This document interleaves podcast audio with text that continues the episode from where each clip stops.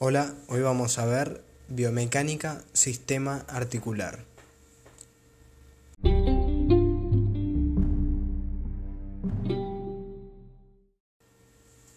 ¿Qué es una articulación? Una articulación es la unión entre dos o más huesos y permite el movimiento entre ellos. Además es una zona de crecimiento durante los primeros 15 años aproximadamente. Tenemos diferentes tipos de articulaciones. Articulaciones fibrosas o inmóviles, articulaciones cartilaginosas o semimóviles y articulaciones sinoviales o móviles. En este caso vamos a hacer énfasis en las articulaciones diartrosis o sinoviales. Estas articulaciones son menos estables que los otros tipos porque deben permitir mayor amplitud de movimiento. Las características son, las superficies articulares están cubiertas por cartílagos hialino. Poseen membrana sinovial que tapiza el interior de la cápsula articular, menos en la parte del cartílago y en los meniscos, en el caso de que haya. Esta membrana puede absorber y secretar.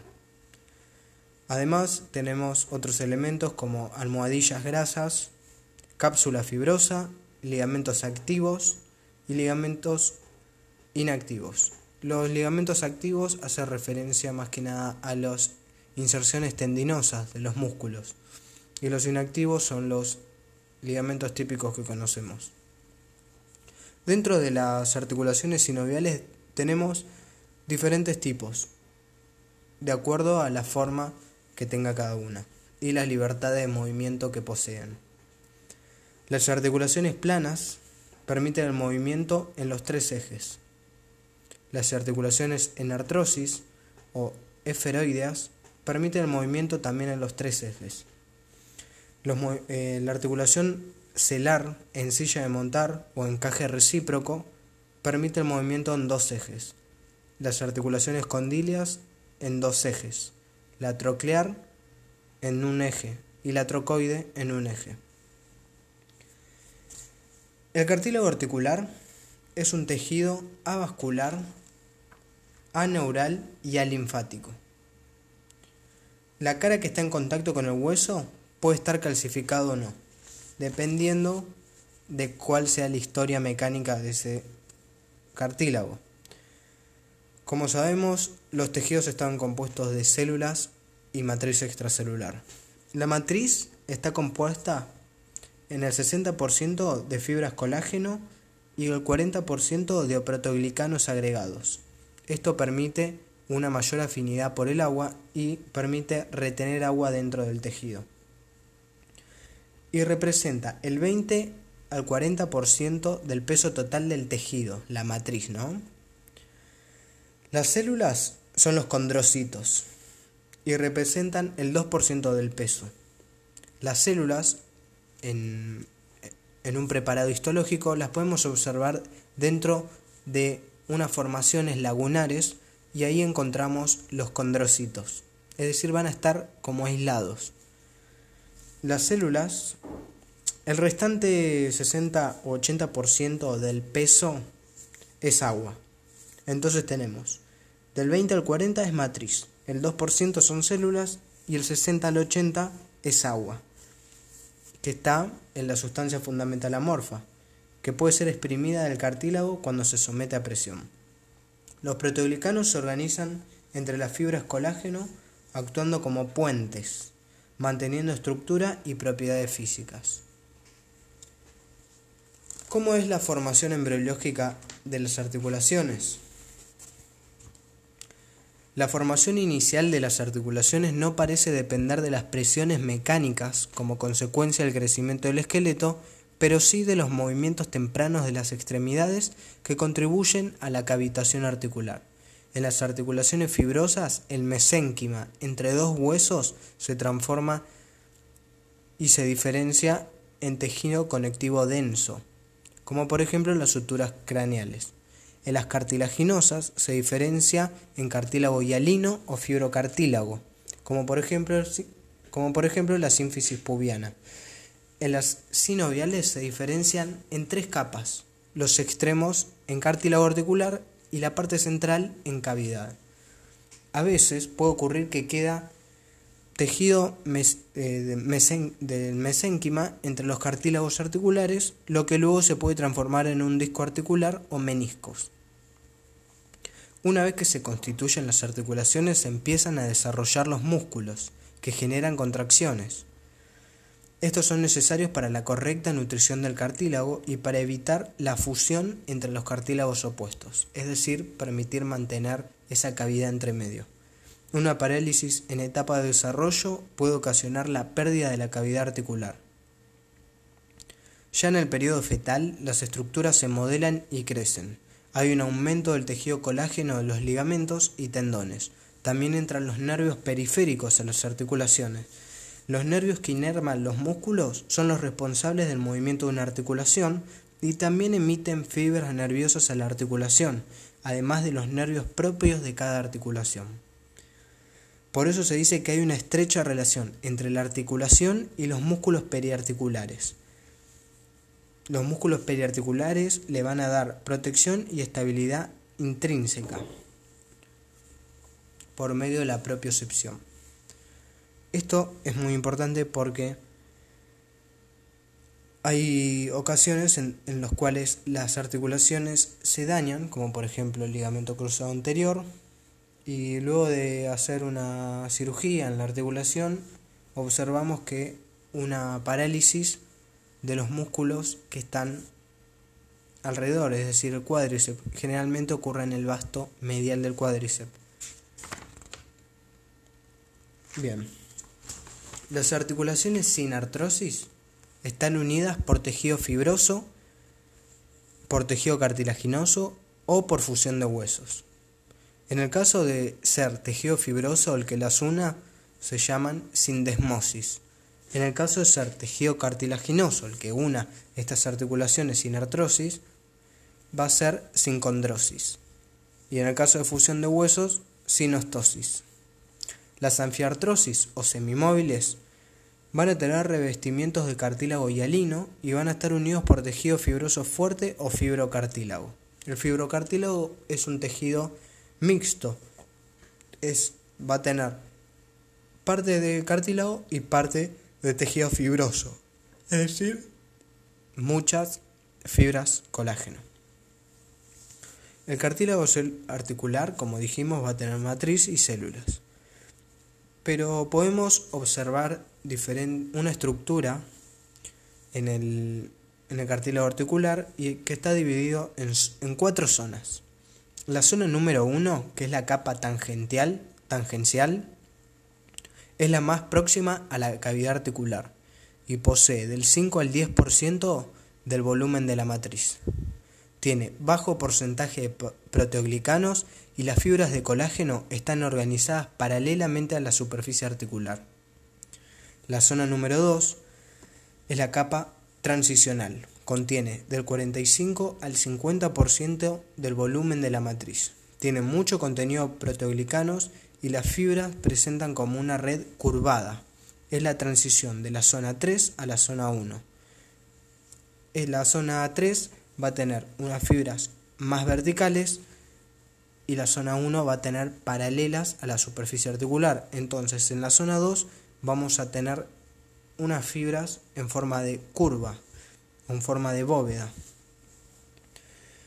La zona número 3 es la capa radial. Representa el 30% del volumen de la matriz, tiene elevado contenido de proteoglicanos y las fibras están alineadas perpendiculares a la superficie articular, es decir, más paralelas, más verticales.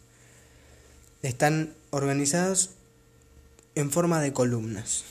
La zona número 4 es la capa calcificada y posee del 5 al 10% del volumen de la matriz, tiene baja cantidad de proteoglicanos y tiene presencia de sales de calcio. El borde superior va a presentar una línea de marca y el borde inferior una línea cementante. Las fuerzas de contacto entre las superficies articulares van a mantener los niveles normales de proteoglicanos en el cartílago. La disminución de la movilización articular se relaciona con cambios persistentes de la matriz como la disminución del contenido de ácido hialurónico únicamente en las zonas de pérdida de contacto entre superficies. El aumento de presión sobre el cartílago, por ejemplo en la extremidad contraria, condiciona un aumento del 25 al 30% de proteoglicanos y el aumento de espesor articular. Los proteoglicanos tienen la capacidad, por la conformación de redes, de almacenar energía elástica. Las grandes moléculas de proteoglicanos son responsables de la rigidez de los tejidos durante la compresión y resiliencia, y con el aumento de la edad pueden reducir su tamaño. Por ejemplo, el aumento de queratán sulfato y la disminución de condroitin sulfato, estos cambios se traducen a pérdida de estabilidad y de las propiedades mecánicas. El cartílago articular se nutre a partir del líquido sinovial y los movimientos en la articulación actúan en modo de bombeo favoreciendo la difusión hacia adentro y hacia afuera del cartílago, permitiendo intercambiar sustancias del metabolismo o para nutrición, nutrición o desecho. Bueno, las propiedades biomecánicas del cartílago son varias. Es un modelo bifásico, posee matriz orgánica sólida con poros elásticos. Entonces vamos a tener una fase sólida y una fase fluida. El cartílago íntegro es un tejido presurizado que puede llegar a tener hasta dos atmósferas de presión oncótica e hidrostática por su contenido de proteoglicanos. Esto es la tendencia de introducir agua en el interior del cartílago. Tiene un comportamiento anisótropo, ya que se estira de forma diversa según las direcciones y concentraciones de fibras. La anisotropía es una característica muy importante que tienen todos los tejidos. Gracias a la composición tiene un comportamiento viscoelástico, a la tracción, a la compresión y al cizallamiento, con mayor tensión en el movimiento rápido y menor en el movimiento lento. Otra de las propiedades es la resistencia a la compresión sin romperse. Esto se denomina resiliencia. Esto le ofrece un gran efecto amortiguador, principalmente en las capas 2 y 3, que identificamos altos contenidos de proteoglicanos. Este gran efecto amortiguador es debido a la mayor viscoelasticidad que precede con respecto al hueso, por ejemplo. La disminución de altura y ensanchamiento por compresión, gracias a las hojas de fibra colágeno que son perpendiculares al hueso subcondral y se curvan a modo de bóveda, terminando paralelas a la superficie articular. Las fibrillas colágeno pueden comprimirse y descomprimirse debido a fuerzas mecánicas, como osmóticas, pero varía esta capacidad según la edad. Por ejemplo, en animales viejos la fibra colágeno se encuentra con grandes proporciones de agua debido a la pérdida de proteoglicanos, para conservar las dimensiones y la integridad del cartílago. La permeabilidad es lo inverso a la resistencia friccional de la matriz. De un material poroso a la circulación de un líquido a su través. Los mecanismos de deformación y circulación del líquido actúan simultáneamente en el cartílago articular de la articulación sana. La permeabilidad del cartílago decrece con la asociación de compresión y deformación en su interior. No es lo mismo el estado de bipedestación sobre la rodilla que estar con la rodilla en flexión ya que además de la presión ocurre una deformación por cizallamiento. El cartílago posee un feedback regulador, es decir, una respuesta reguladora para prevenir la extracción total del líquido. Además, influye la repulsión electrostática entre agreganos, lo que le permite resistir la compresión sin aumentar la presión interna y poder retener líquido. El comportamiento del cartílago varía según el tiempo de aplicación de la carga sobre el mismo. En las situaciones que se carga y se descarga con rapidez, como por ejemplo en un salto, no tuvo tiempo para que el líquido sea exprimido del tejido y se comporta como un material elástico. Es decir, que se deforma y vuelve rápidamente a la posición anterior se forma instantáneamente bajo la carga y se recupera en la descarga. En el caso de, que la carga se aplique con lentitud, como por ejemplo en una bipedestación prolongada, viajando en el tren, se continúa deformando el cartílago aunque el líquido se haya exprimido. En el momento de la descarga el tejido recupera su forma y líquido si le da tiempo suficiente. Este es el comportamiento viscoelástico. Un material viscoelástico sufre más a una frecuencia elevada de cargas, provocando microtraumatismos repetidos que son acumulativos. Es decir, que si no se le da el tiempo para que el líquido vuelva a entrar al, al cartílago, se van acumulando estas deformaciones hasta que llega un punto que la deformación sea tanta que ocurre un daño irreversible. El cartílago articular tiene dos tipos de articulación, de lubricación, la lubricación límite y la lubricación por película. La lubricación límite es una monocapa de moléculas, de moléculas lubricantes, formadas por una proteína llamada lubricina, entre las superficies articulares en contacto. Evita la adherencia y la abrasión.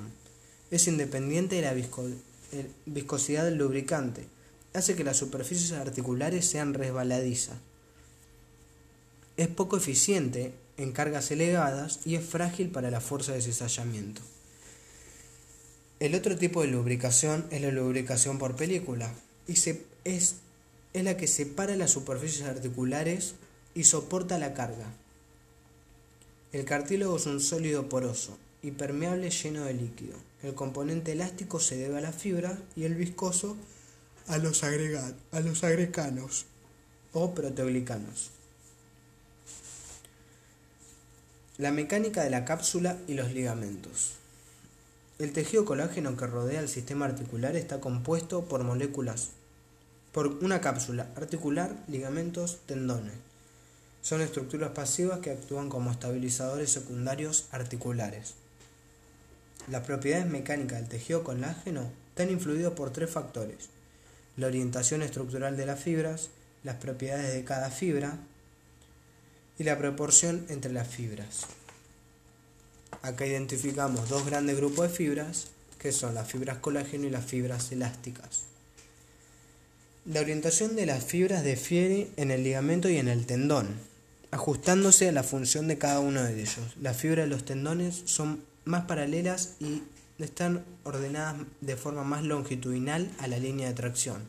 Los fibras de los ligamentos tienen una, mejor, una menor orientación estructural, que varía dependiendo la función de los ligamentos. La mayoría son paralelas, pero una parte adopta la forma de espiral. La presencia de fibras elásticas y proteínas de actina permite la contracción de los ligamentos después de su rotura o elongación. Si un ligamento tiene un gran componente de fibras elásticas, disminuye su resistencia, pero puede elongarse más de un 100% antes de romperse. Un ligamento sin fibras elásticas se, se elonga entre un 5 y un 10% y su límite de rotura está en torno al 15% de deformación. Una de las ventajas de los ligamentos eh, con muchas fibras elásticas, como por ejemplo el ligamento amarillo ubicado entre las láminas de las columnas vertebral, es que esta gran deformación y esa tendencia a volver a su estado original va a producir que ante, ante el movimiento va a estar tenso siempre, en todas sus posiciones, y esta elasticidad facilita su recuperación. A nivel de la rodilla, la proporción de actina es mayor dentro de los fibroblastos del ligamento cruzado anterior que el ligamento colateral medial, que contiene más integrina.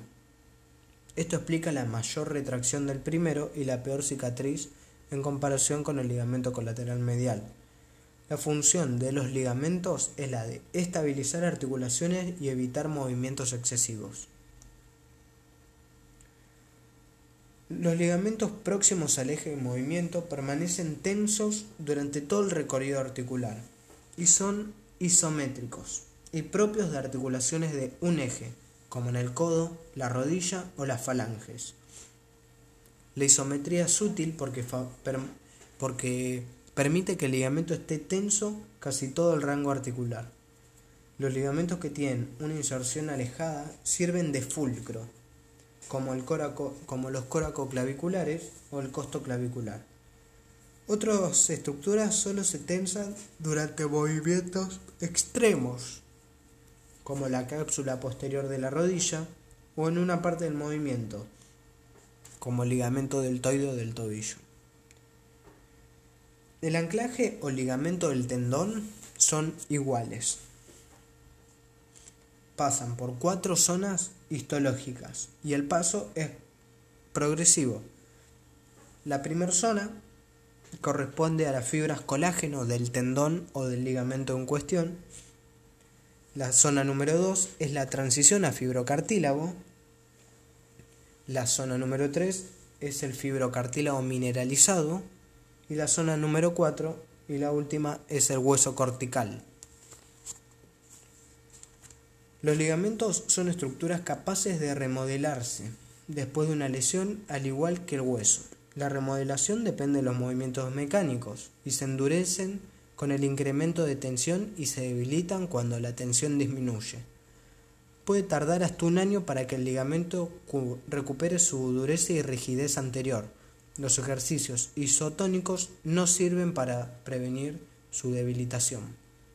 Hay hipertrofia de los ligamentos cuando se someten a ejercicios intensos produciendo un aumento de la resistencia de la dureza y de los haces de fibra de colágeno. Además, los ligamentos tienen propiedades sensitivas. La propioceptividad articular proporciona un rápido feedback ligamento-músculo de protección a los movimientos normales. Es decir, que los ligamentos van a censar cuando el rango de movimiento está fuera de los rangos normales y va a estimular la activación del músculo para que proteja esa articulación. Todas las articulaciones están inervadas por un nervio primario y por nervios accesorios de los músculos próximos. Vamos a dar los últimos datos de cartílago articular para cerrar la clase de articulaciones. El cartílago articular, como dijimos, es avascular, aneural y alinfático. La cara que está en contacto con el hueso puede estar calcificada o no. El líquido sinovial tiene la función de repartir cargas, neutralizar energía calórica y mantiene la lubricación. Bueno, la orientación de fibras ya las mencionamos. Las profundas son fibras más verticales que se anclan al hueso subcondral. En la parte media están difusas y en la superficie son más paralelas a la superficie articular. El cartílago dijimos que es poroso para permitir la salida en un porcentaje de líquido. El punto donde deja de salir líquido, esta salida de líquido la vamos a denominar exudación, es el punto de estabilización ante una carga. Los poros se van a cerrar por la carga. Esta salida de líquido permite el intercambio de nutrientes. Dijimos que tiene una respuesta bifásica, viscoelástica de deformación. Se deforma hasta llegar a un punto de equilibrio. Si el cartílago no está o se adelgaza, el hueso subcondral va a aumentar los niveles de calcio para equilibrar la falta de cartílago, es decir, la función hacia la estructura. Si la carga va en dirección a las fibras, es decir, longitudinales a la fibra, estas van a responder con mayor resistencia. Dijimos que el cartílago tiene dos tipos de lubricación. La lubricación por barrera o la lubricación película fluido. La de barrera dijimos que es la carpa delgada de líquido formado por moléculas de lubricina que va a cubrir las superficies articulares. Este tiene una función que es disminuir la, fricción.